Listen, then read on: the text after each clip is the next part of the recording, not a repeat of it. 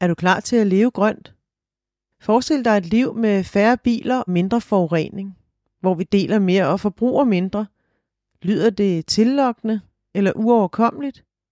Et bæredygtigt liv kobles ofte med afkald på alt det, vi holder af. Men hvad nu, hvis vi begynder at tale om det grønne liv med omsorg, begejstring? Kan det hjælpe de grønne valg på vej? Det er det, den her historie handler om. Den er en del af temaet, er du klar til at leve grønt? Det er mig, der har skrevet temaet, og jeg hedder Maja Plesner. Ingen kan i dag hævde, de ikke kender til alvoren i klima- og biodiversitetskrisen. De fleste er også klar over, at vi er nødt til at gøre noget drastisk for at bremse udviklingen. Alle sammen. Alligevel bliver langt de fleste af os ved med at leve stort set, som om intet var hent. Tag for eksempel vores forbrug.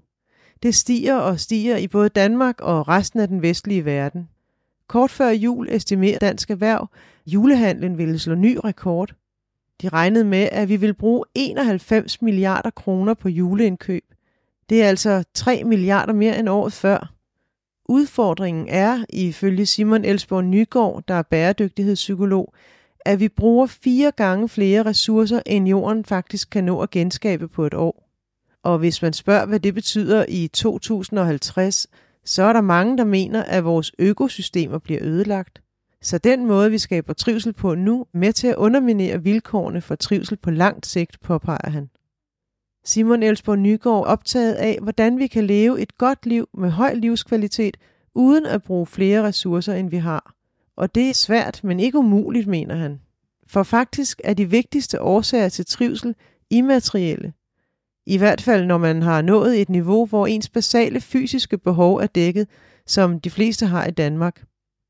Det er, fortæller han, psykologiske faktorer, som for eksempel om vi oplever samhørighed og frihed, om der er noget, vi er dygtige til, om vi møder anerkendelse, sikkerhed, tryghed og tillid og oplever meningsfuldhed. Det er alt sammen noget, der ikke nødvendigvis kræver et stort ressourceforbrug, og det ligger der et kæmpe potentiale i, mener han. Frederikke Oldin er også optaget af, hvordan vi kan leve mere bæredygtigt. Hun er kendt med i sprogpsykologi, et felt, der går på tværs af psykologi, sociologi og kommunikation. Det er opstået i forsøget på at sige noget om, hvordan vi blandt andet gennem sproget forstår verden. Frederikke Oldin mener, at vi har svært ved at lægge vores liv om, så det bliver mere bæredygtigt, fordi vi simpelthen ikke kan forestille os, at det kan være behageligt.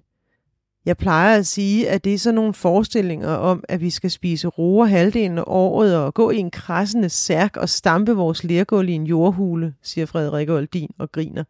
Så lægger hun ansigtet i mere alvorlige folder og fortsætter. Det er nok sat på spidsen, men jeg savner, at vi får nogle modforestillinger og en mere nuanceret debat om, hvad det egentlig er, vi kommer til at undvære. Hun mener, der er akut mangel på positive historier om, hvem vi er og hvad vi oplever, når vi lever i en anderledes virkelighed. Og så længe vi ikke har en fornemmelse af, at den er attraktiv, har vi svært ved at tage de nødvendige skridt, mener hun. Så forklarer hun, at vores fantasi ganske enkelt har brug for fortællinger som afsæt for, at vi kan forestille os vores egen eksistens i et bæredygtigt samfund. Og det gælder i øvrigt også for vores politikere, pointerer hun. Noget andet er, at vi har en masse indgroede forestillinger om, hvad der rent faktisk kan lade sig gøre, og de er mere kulturelle end reelle, mener Frederik Oldin. Som eksempel nævner hun, at vores biler står parkeret 95 procent af tiden. Hvis vi sløjfede privatbilismen, så hele vores bilflåde var delebiler, ville vi have brug for langt færre biler, og det ville frigøre en hel del plads i byerne. Her kunne man dyrke noget og skabe flere grønne områder, vi skulle heller aldrig tænke på at få skiftet dæk eller finde en p-plads. Og fordi der skulle produceres meget færre biler, kunne vi spare en masse ressourcer. Jeg ved godt, at mange nok vil sige, Jamen, jeg vil altså eje min egen bil, erkender Frederikke Oldin. Men som hun siger, det er jo en rimelig ny forestilling, der er vokset frem med forbrugskulturen. Hvad nu hvis privat ejerskab ikke betød så meget for os længere, funderer hun. Det samme gælder faktisk, når det handler om at flyve, købe fast fashion, spise kød osv.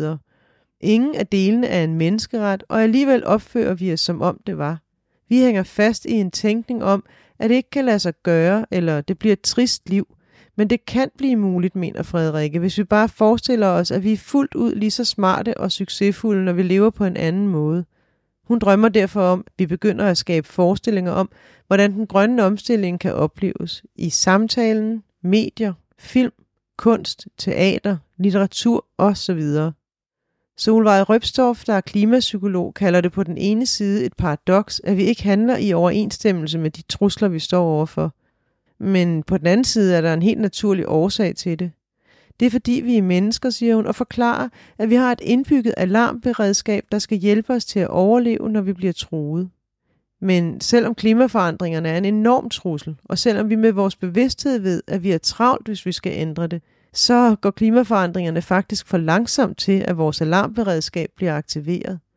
Det reagerer nemlig flux på meget direkte trusler. Der har klimakrisen alle de forkerte karakteristika, siger hun. Særligt for os, der bor i det globale nord, hvor mange konsekvenser er langt væk. Så selvom der kommer flere og flere akutte vejrhændelser ude i verden, så føles det stadig fjernt for de fleste. Solvej Røbstorff forklarer, at vi adfærdspsykologisk også har ret ringe forudsætninger for fuldt ud at forstå og begribe klimakrisen. Det er uoverskueligt, så kommer der alle mulige primitive forsvarsmekanismer i spil. Vi benægter og fortrænger og tænker, det må politikerne tage sig af, eller det er de andre, der gør noget forkert. Vi peger pilen andre steder hen end på os selv, så det er nemmere at have med at gøre. Alarmberedskabet kan dog godt blive aktiveret, hvis man beskæftiger sig rigtig meget med klima for eksempel som forsker eller klimaaktivist, påpeger hun. Så kommer de tre responser, kæmp, flygt og frys i spil, og at fryse beslægtet med den handlingslammelse, som mange mennesker bliver ramt af, fordi klimakrisen ganske enkelt er for overvældende at forholde sig til.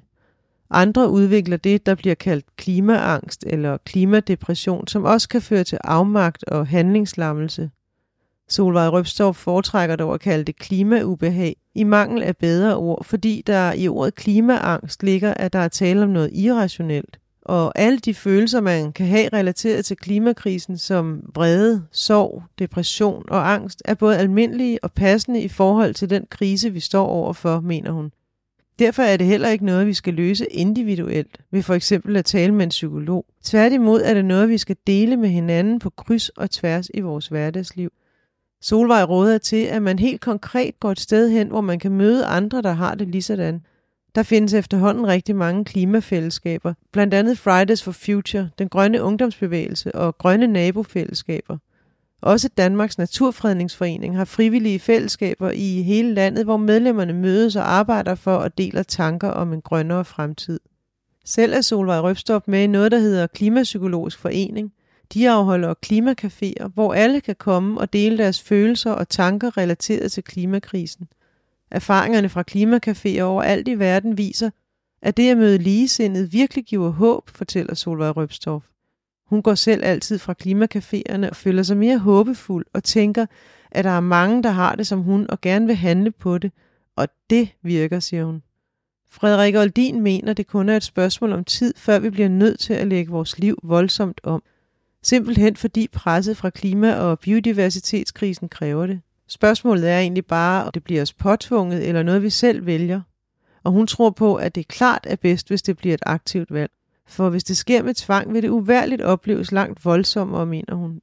Men hvis så mange som muligt kan blive en del af en proces, hvor vi engagerer os i, hvad det gode grønne liv er, hvad det kan give af glæde og meningsfuldhed, så kan vi bedre se, at den måde, vi er i verden i dag, ikke er den eneste, der kan give os livskvalitet, påpeger hun.